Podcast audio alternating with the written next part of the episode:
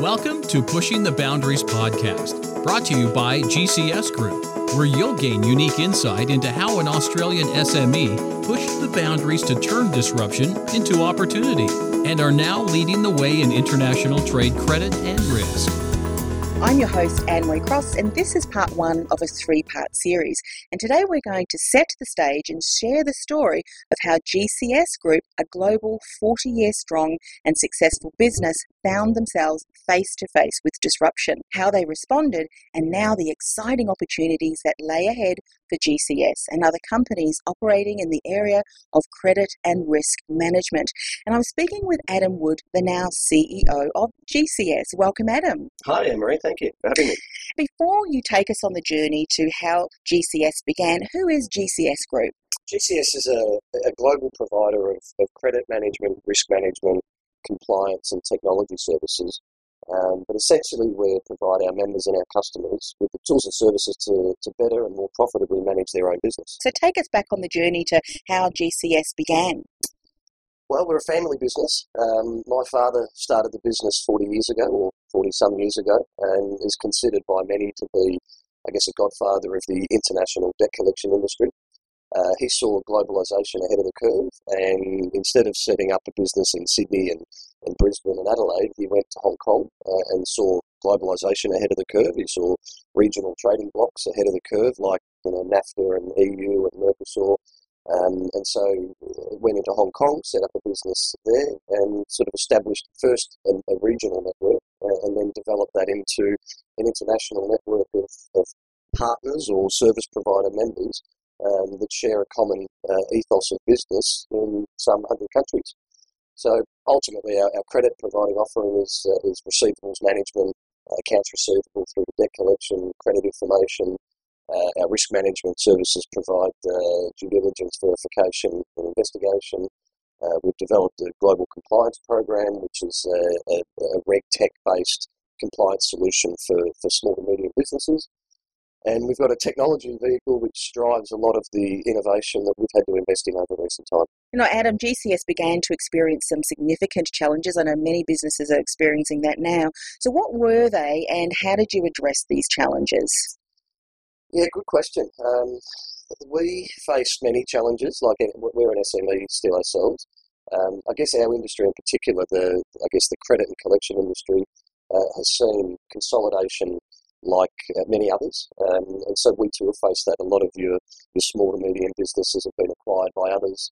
I guess the, the C word we like to refer to in compliance, uh, the ever increasing burden or challenge, should I say, of compliance is one that has really consolidated or driven the consolidation of our industry too. And then the big one is digital disruption. I think we've seen it uh, firsthand, um, you know, innovation in technology and all things in and around that, like LinkedIn and industry associations and you know, networking communication, but also automation and, and other technology innovations that have really improved process and efficiencies uh, are just some of those that we've chosen. What kind of steps did you do to address those challenges? We were probably a little slower to pick up on it than what we would have liked to be. The first thing was to take the time to look around us, see what was happening, and try and understand the market forces that were driving change. You see what your competitors are doing, but is that enough? You need to really take a step back and have a look at a broad view rather than get caught up in just the day to day activity that you're doing and, and even the day to day changes that you're trying to implement. So, first thing is to really stop, step back, and take a, a good look at it. For us, we needed to accept that the, the, the industry around us was changing and that we really needed to evolve our business model and to do it quickly, otherwise, we would have uh, missed the boat. There's you know, a number of increasing businesses and, and, organisations around the world that were using technology and, and innovation in social networking and whatnot to to develop their own business models, which made them, you know, seemingly uh, somewhat a competitor to us. So we needed to identify that uh, and then certainly uh, look at what our strengths and our weaknesses were, and then simply invest in technology and compliance once we'd identified what were the areas we were weak in, what were our strengths, and then obviously work a way to play to them. We also pivoted uh, from a service provider, being a, you know, a credit management debt collection service provider, to essentially a technology company, uh, democratizing traditionally expensive and unattainable solutions for SMEs like those made by SAP and Oracle and these fantastic technology providers that exist in the market and their solutions are fantastic, but they're more often than not far too expensive for, for the SME market.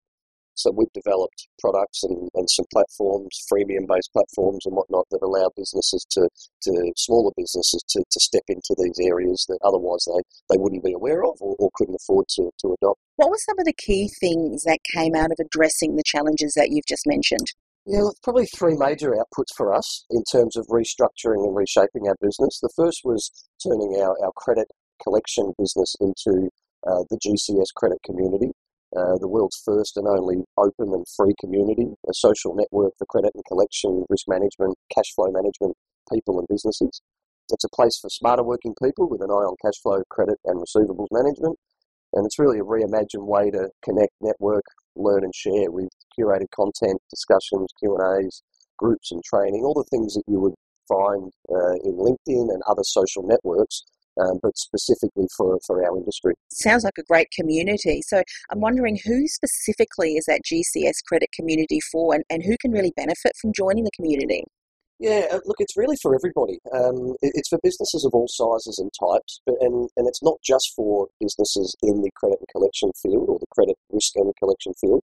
Um, it's for, well, we, we refer to in a, in a video, or it's a short explainer video on our website, uh, gcs.community or www.gcs.community.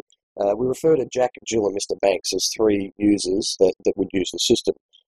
Jack is a small business. The uh, small business and startup is uh, looking to educate themselves on better cash flow, credit, and risk management standards and, and networking. Um, small accounting firms would be an example, tradies, entrepreneurs, startups, um, those looking to educate themselves and around subject matter that they otherwise may not really know much about. Uh, Jill refers to medium-sized businesses. Um, she might be an owner of a collection agency or a law firm or an accounting firm that's of larger size, and she might be looking to build relationships uh, and find more business to expand her operations. And then Mr. Banks refers to large and, and enterprise operations, whether that be banks or receivables management firms, law firms, etc. But they're service providers, uh, creditors, and associates. Um, mm. For instance, the, the accounting and advisory firm. So it's a broad brush, but most people would find themselves aligned with either the Jack the Jill or the Mr. Banks mm. um, you know, profile. Sounds like a great community and um, certainly be able to leverage off uh, each of the, the Jack, Jill, and, and Mr. Banks in there. So that's the first area. What's the second key thing that came out of you addressing the challenges of disruption? Yes, well, for us, disruption came, as I mentioned earlier, about in the compliance field. It became increasingly difficult for us to demonstrate our awareness of and our commitment to compliance without having a, a program like ISO or PPMS or SSA 1618 uh, in Australia, JAS ANZ. There's some fantastic compliance standards that mandate, I guess, a, a business's policies, procedures, and work instructions. And so for us, that was a driver of change and disruption, but it also became an opportunity for us because we saw a, a gap in the market. There, other than these best practice standards, there really is no other uh, compliance recognition or standard for SMEs. Uh, and so a lot of businesses effectively self-comply. Um, they get, might have insurance, um, they might try and stay abreast of industry changes, um, but other than that, there's no way for them to really visually demonstrate their awareness of and commitment to compliance. So the second key outcome for us was uh, a business called Certified by GRCQ, which stands for Governance, Risk, Compliance and Quality. And what we'd like to think is it's the world's first affordable and online international compliance standards, particularly for SMEs. Mm. In many ways, it's a gateway to um, you know the best practice compliance standards like ISO and, others. So it's an introduction to best practice governance, risk, compliance, and quality management, um, but predominantly for small to medium-sized businesses, and it's effectively a gateway to best practice standards like ISO, as I mentioned. So, thinking about compliance, why is it so important for businesses in today's climate? Yeah, it, it's well, it's a good question because it's it's an ever evolving landscape. Um, you know, regulation and compliance requirements only ten years ago were so vastly different to what they are today. In many cases, small businesses simply can't meet the the evolving evolution, I guess, of, of compliance, but also the cost and the increase in cost of managing it. So the importance is quite simply that businesses will shut their doors or potentially have their doors shut for them um, if they don't maintain uh, compliance standards and if they are in any way in breach of, uh, of regulations nowadays, the fines and the penalties for uh, non-compliance can be more consuming. So, thinking then that um, if people aren't um, compliant in their businesses, they may have to shut their door. I'm ins- assuming then that if they did have more compliant businesses, it's going to support their businesses and growth. Yes? Yeah, true, true. And look, it's it's a hard one to understand. To begin with, most SMEs see compliance as a burden and a cost, mm. and it's very hard to get past that. Um, once you do and you understand what the, the premise of compliance is, and it's not there to be a, a roadblock, it's there to, to, to put in place policies, procedures, work instructions, training and auditing um, processes um, that, that really allow a business to identify and improve inefficient and or ineffective workplace practices and management lines and reporting processes that they can improve on.